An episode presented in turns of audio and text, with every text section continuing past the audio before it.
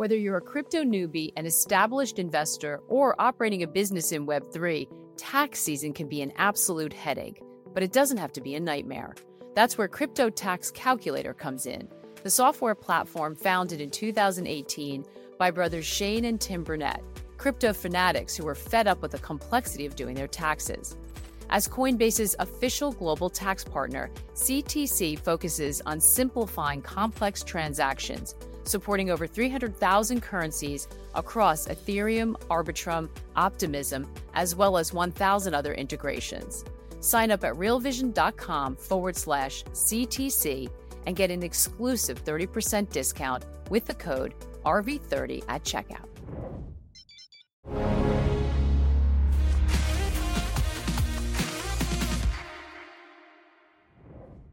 Is the most hated sector finally getting some love? Hi, everyone. Welcome to the Real Vision Daily Briefing. With me today is Jesse Felder, founder of Felder Investment Research. Hey, Jesse, welcome back. Hey Maggie, how you doing? I'm okay. I'm okay. It's great to see you. So we just finished uh, the U.S. session for stocks, and we saw uh, them continue to rebound. Actually, it's a mm. Russell that had the biggest gains, up two percent. The, the others were modest, sort of hanging in there at the close. Uh, we saw bond yields, meanwhile, edge a little bit lower as investors there focused on a weaker than expected retail sales report. And I feel like we're kind of stuck in this pattern, Jesse, where we keep getting conflicting signals, or at least at the surface, it seems to be conflicting. You know, weaker than expected retail sales, but then, yeah, we get some pretty good earnings. So, what's your sense of what's going on with the US economy? Well, I, I, think we are getting conflicting um, signals. That, you know that that's exactly what we're seeing, and I, and I think that what we we have to talk about what's priced into the markets versus what is likely to happen. And I think right now, I mean, we've heard so much talk about a soft landing for months, the last couple of quarters. I really think we've gotten to the, por- the, the point where we've priced in a no landing for the economy where you know the inflation's going to come back down to the fed's target and the economy is just going to keep powering along. And that that looks to me that's kind of what's priced in, into markets. Now the data if you know when the data starts to contradict that narrative is when we start seeing uh, some interesting things play out in the market. So if it starts to look like you know we get a retail sales number that maybe hints that you know maybe a hard landing isn't off the table or you get the cpi report that suggests well maybe inflation isn't coming back down to the fed's target it starts to do damage to that soft landing or no landing narrative uh, and and the markets are going to have to start reacting to that. And i think that that's a trend that that is going to continue or even grow over the next uh, several months or a couple quarters is we're going to continue to get data that contradicts that narrative that maybe inflation stays a little hotter than expected and growth comes in a little bit weaker than expected. Which is not a good combo right? I mean if you're at least if growth is going to be weaker than expected, you would hope to see inflation moving in the same direction so that the Fed can cut rates. That's what sparked everything in November. But you're right. It seems like they're both moving in an undesirable direction. Let's talk about inflation for a second. I mean, we really thought that was, you know, that was buttoned up, that it was moving in in to a disinflationary situation. Um, it was looking really well behaved. what's going on with inflation? What do you see happening? Is this a temporary uh, sort of punch higher in some areas, or, or, or is this something more worrying? I think you know John Authers um, wrote an interesting piece, piece this week for Bloomberg where he pointed out that you know when inflation really started to take off, the worry was that goods inflation was going to force employees to ask for wage increases in order to meet the growing cost of living, and those wage increases were going to create some type of a positive feedback loop uh, which would you know support demand and then support goods prices, and you get this wage price spiral. And the latest CPI report um, suggests that that could be exactly what we're seeing right now, which is that if you look at that super core inflation, which is essentially the you know the the, the Fed points at as being representative of those wage you know forces underlying uh, inflation it's suggesting that there's a huge jump there and so I, I, i'm interested to see do people start worrying again about this wage price spiral? Because it looks like that's still a, a major risk. Um, and i think you know you have to pay attention to what are these the longer term drivers of that too. It's not just i think so many people are focused on on the pandemic and the supply chain shortages and things But I think when you look at things like deglobalization and the stress that that puts on the labor force here in the United States, that's an important dynamic. And pair that with demographics, right? We've seen the the baby boom generation really start to retire in waves and especially when the stock market does well you know they say great you know my retirement account is through the roof i can now afford to retire and so you have a shrinking workforce relative to the overall size of the population at the same time you're trying to reshore all this production that is a really important inflationary force supportive of of wages and and a really hot you know uh, labor market. So i think those longer term dynamics are kind of um, not going away right? They're, they've only gotten more significant and uh, you know so I, I, there's not just kind of cyclical forces at work. There are those longer term dynamics that are i think are important to keep an eye on as well. Yeah it's so important to talk about that backdrop some of these big issues underneath.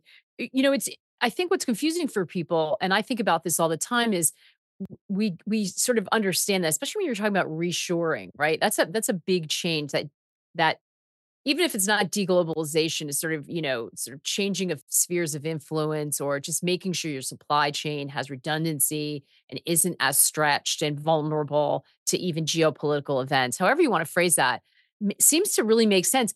And then yet you see so many headlines about layoffs. You know, companies are just very quick and willing to lay people off. That was a big change. And there's no such thing as job security anymore. Or they'll, or they'll take you from being staff to being contract, you know, to cut costs. So it it doesn't feel like there's any kind of uh, bargaining, you know, that that workers have that much ability to be able to really push for those wages. Is that is that just because it feels that way and it's changing and it hasn't gotten around to everyone yet, or is it a sort of divide on what part of the economy that you touch and that you're working in? Yeah, I, I think that's a really important uh, point, and I do think it really is what part of the economy are you talking about? Because if you're talking about healthcare, you know the demand for labor in healthcare is huge and you have to have people who are trained to do certain things and it's difficult to source that labor right now. You look at even just you know uh, people coming out of college with accounting degrees right? There's the wall street journal has done several articles about this and how cpas are really struggling to keep up with uh, you know the the demand for bookkeeping and tax work and stuff when there's nobody wants to get an accounting degree. And so you know you i think you have a lot of these areas of the economy where people and you know even just in the construction um, you know uh, section of the labor market right? We've i've heard a lot of talk about you know yes home building has slowed down to a degree but with all the infrastructure spending those people might not be building houses but they're being put to work building other things. And there's only so many of those people in the economy that are equipped yeah. and you know willing to do that work and so I think in those specific areas where the labor demand is still, I mean, we talked about the demographic trend with, you know, baby boomers aging, retiring, putting a demand on the healthcare system, a greater demand on the healthcare system at a time when that those people working within the healthcare system are shrinking as a, as a percentage of the overall overall uh, population.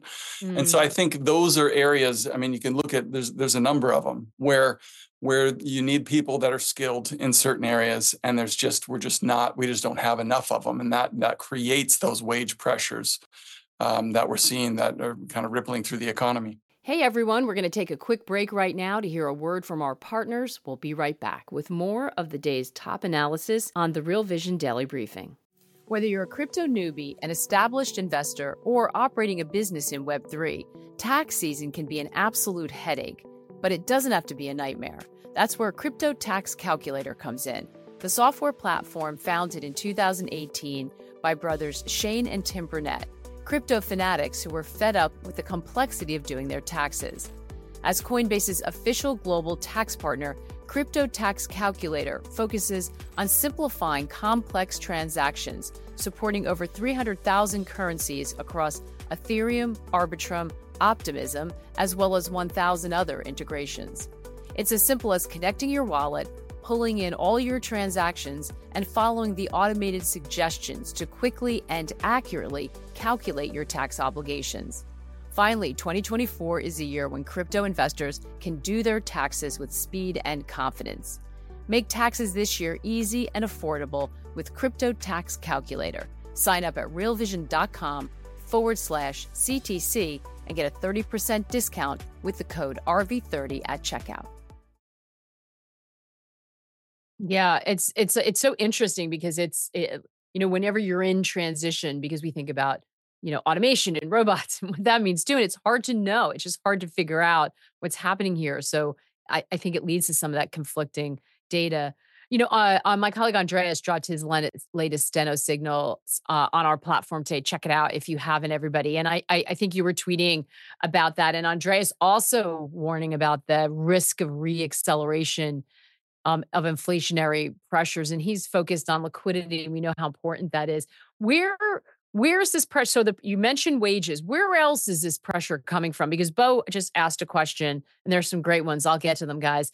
Um, Jesse, I read Great Britain and Japan have fallen into recession, with China and Germany already weak.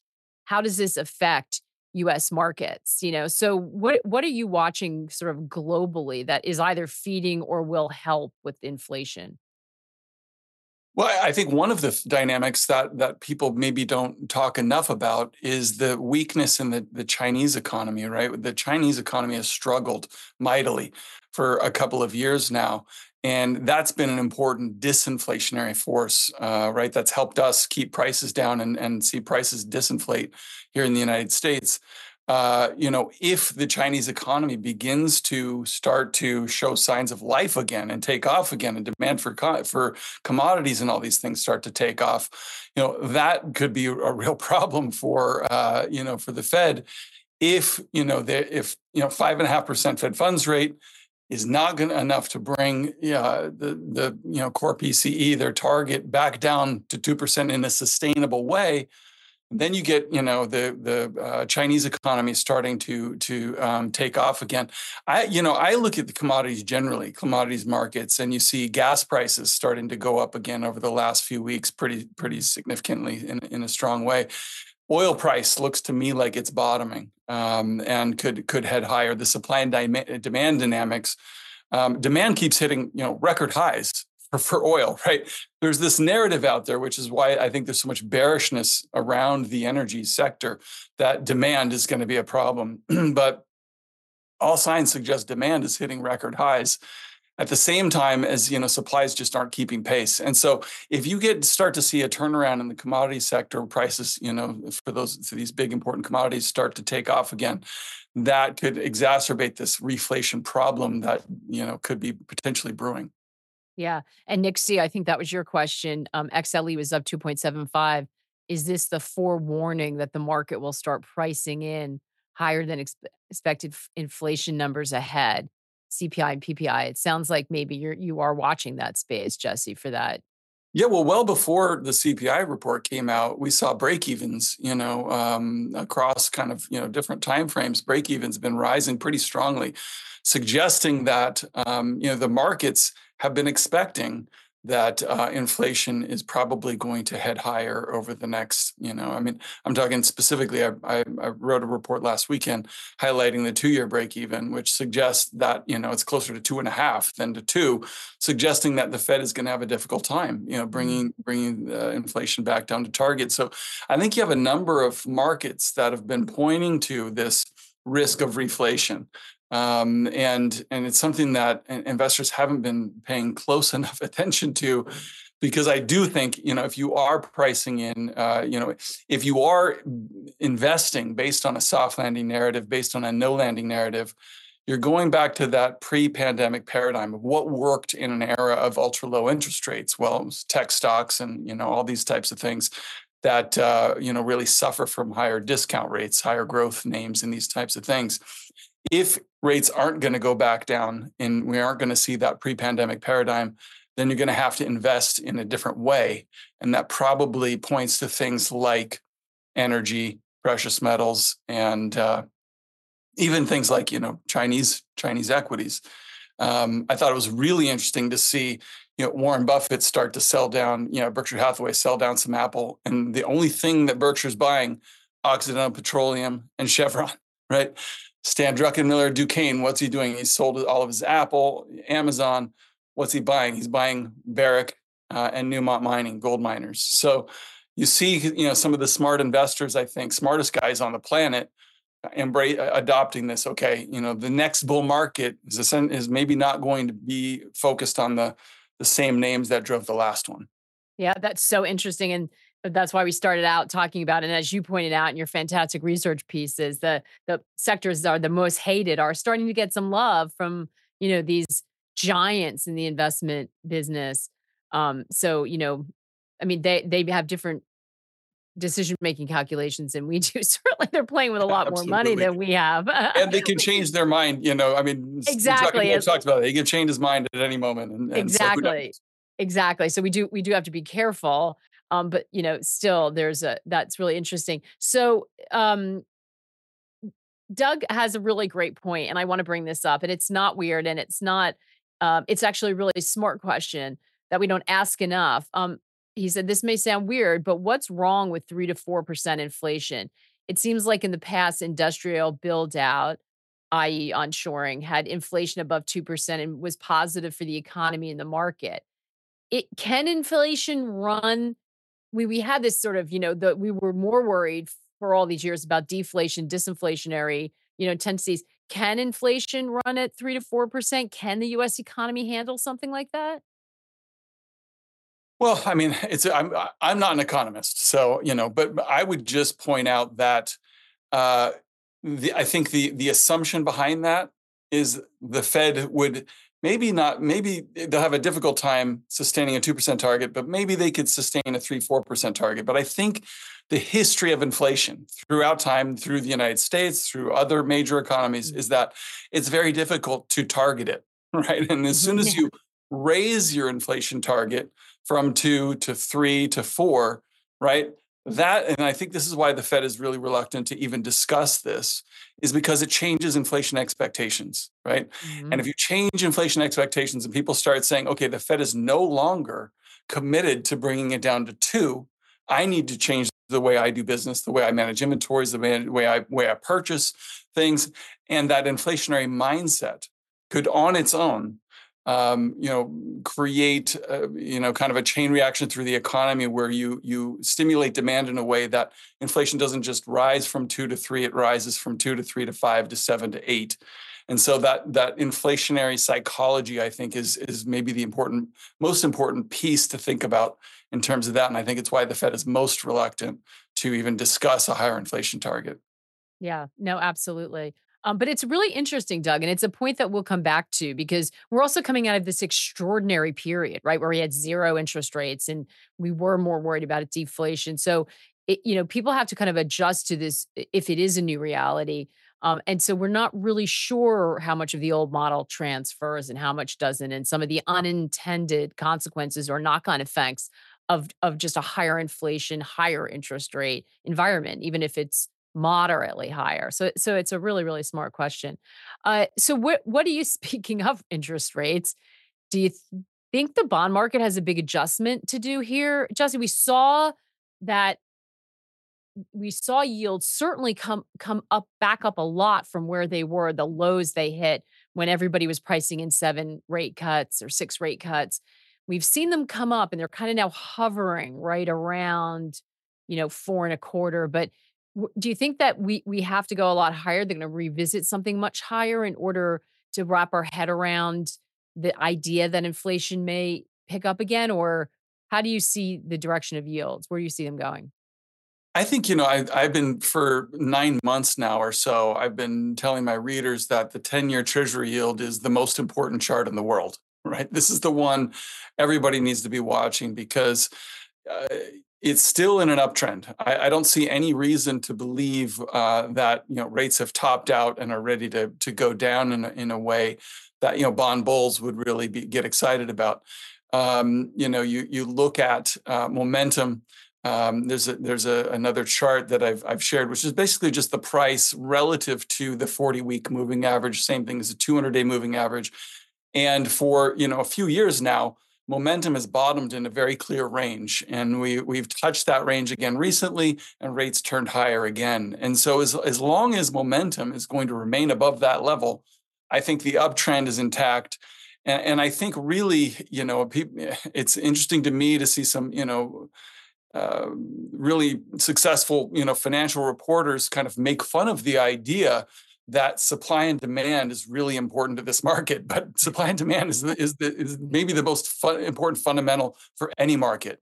And with tre- treasury supplies growing so dramatically, and natural demand, you know, has limits right? It's it's. Uh, I, I think where we, we've seen a lot of extra demand come from is from the basis trade, right? Hedge funds, you know, borrowing via uh, you know repo to buy, uh, you know.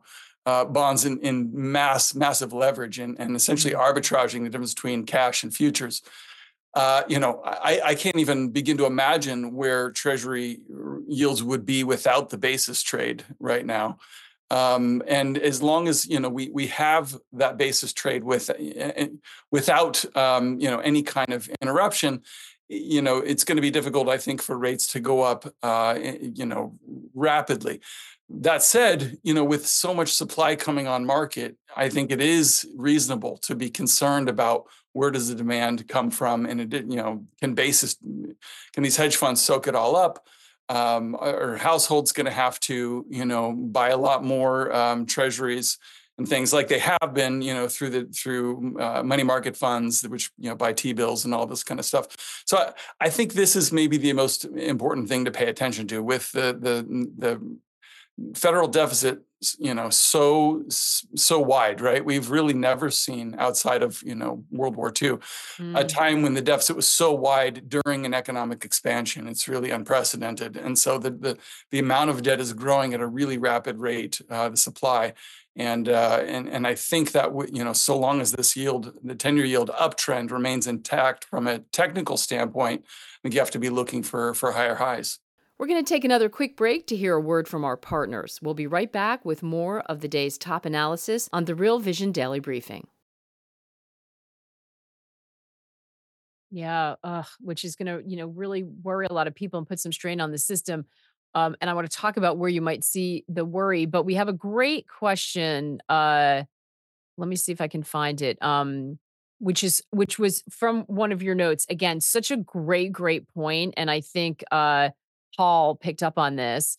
Um, Jesse, can you comment on some of the Mag 7 companies investing in their own customers who buy products from them and how that may be kind of influencing what's going on? You you made a, you made this great point about so-called vendor financing. Can you talk to us a little bit about that? Yeah, I think it's part of a of a bigger trend. I, I think what we're seeing, if you look at the earnings in the Mag 7 companies, I think we're seeing some late cycle trends, right? You're seeing that, uh, you know, what do companies do when demand starts to wane? I think in in this case, they've said, okay, we're going to cut, uh, we're going to start layoffs, right? Because we need to right. protect protect profit margins, and but we also need to try and find ways to goose the top line. And I think that a lot of this AI um, you know narrative was driven by a slowdown in the cloud business and companies like Microsoft and uh, you know Alphabet and Amazon needing needing to drive cloud revenue and you know some type of a narrative to uh, you know to hype hype something to drive cloud revenue. So the you know we get the AI narrative and and tons of spending there, but at the same time, you know, in order to protect profits, they're also uh, extending the life of their servers, right? These are accounting games that they're playing in order to make profits look better. And it's boosted the Mag 7 profits, I think 10 to 20 billion over the last couple of quarters. It's not insignificant. But you always see these types of accounting games late cycle. Another thing that they're doing, right? And and Nvidia may be the you know the most um, you know kind of guilty of this is saying, okay, we need more people to buy, you know, in order to sustain the price of these $60,000 semiconductors, we need to, you know, create demand. How do we create demand? We're going to invest whatever it is, $2 billion into this startup and tell them, we'll give you this 2 billion if you turn around and, and buy chips, you know, from us, spend that 2 billion on chips. Microsoft is doing this with OpenAI. We'll invest $10 mm. in you if you invest it right back into, you know, our, our cloud uh, business. And so I think you see a lot of this kind of vendor financing, which is a way to boost the top line and create demand that wouldn't naturally be there. And so I think you have a lot of these different dynamics, um, whether it's you know vendor financing to support demand, accounting games to you know create pro- to boost profits, uh, and then layoffs, right, to try and protect profit margin. All these types of things are late cycle dynamics for the, the earnings in these companies. And I think it's uh, important to kind of recognize that. Yeah, I think that's such a great point. Such a great point. Wonderful research work there because it's not something that we pay attention for. But you're right. We've seen versions of this, right? Uh, throughout history when we get to this point in the cycle. Um, but it's it's it's super important because you're you know you're seeing these flashes and these revenues, and you know of course you think the, the stock's flying. So let's go back to this idea of interest rates hitting higher highs and the sort of knock on consequences from that. How are you thinking about commercial real estate here? Because you know it was the big worry, the big sort of ticking time bomb, and then it kind of fell off everyone's radar. But but just anecdotally I'd say in the last few weeks, we've had a lot of people coming on our air uh, and talking about being concerned about it, sort of still worried about, you know, the regional banks. And yes, they don't necessarily say it's systemic. Can the central bank ring fence issues with it? Yeah, probably. But the idea that it's just this slow moving train wreck that's just going to continue to cause a drag um, and if you're talking about interest rates being higher, presumably that'll put even more pressure on that sector. How are you thinking about commercial real estate here?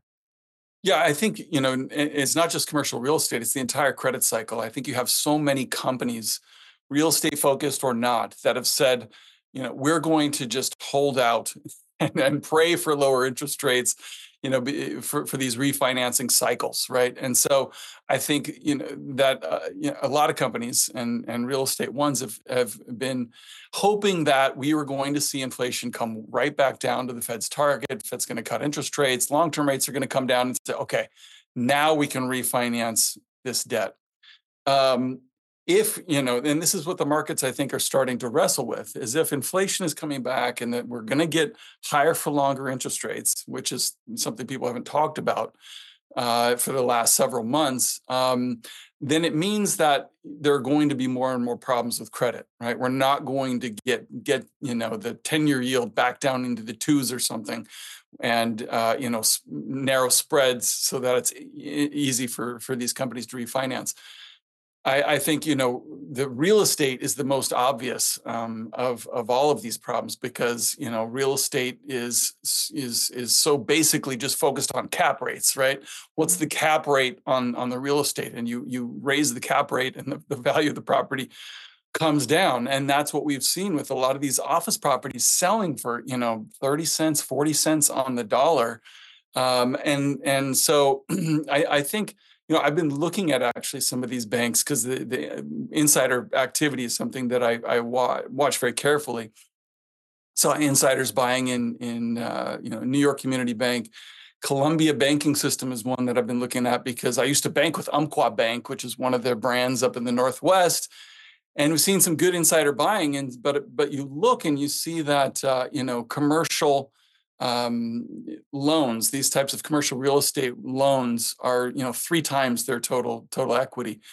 And so it, you know, doesn't take a lot of distress to really create a problem for these types of banks. And there's a good article in Bloomberg about this, where you know the the regulators are really looking at those companies that I think have, you know, three times their equity capital in these types of commercial real estate loans and the, that loan portfolio has grown 50% over the mm. last you know several years through the pandemic and those are the ones that are most at risk i think there's about two dozen of them yeah. And so I, I, I think that you know yeah the, what we've seen with New York Community Bank is probably the start of something you know a, a bigger problem and, and that's not I'm not going out on a limb to say that um, that more of these banks are going to you know have issues. I don't think it's systemic, um, you know, uh, but I do think we're probably going to see more of these issues, especially if interest rates aren't going to come down pretty quick.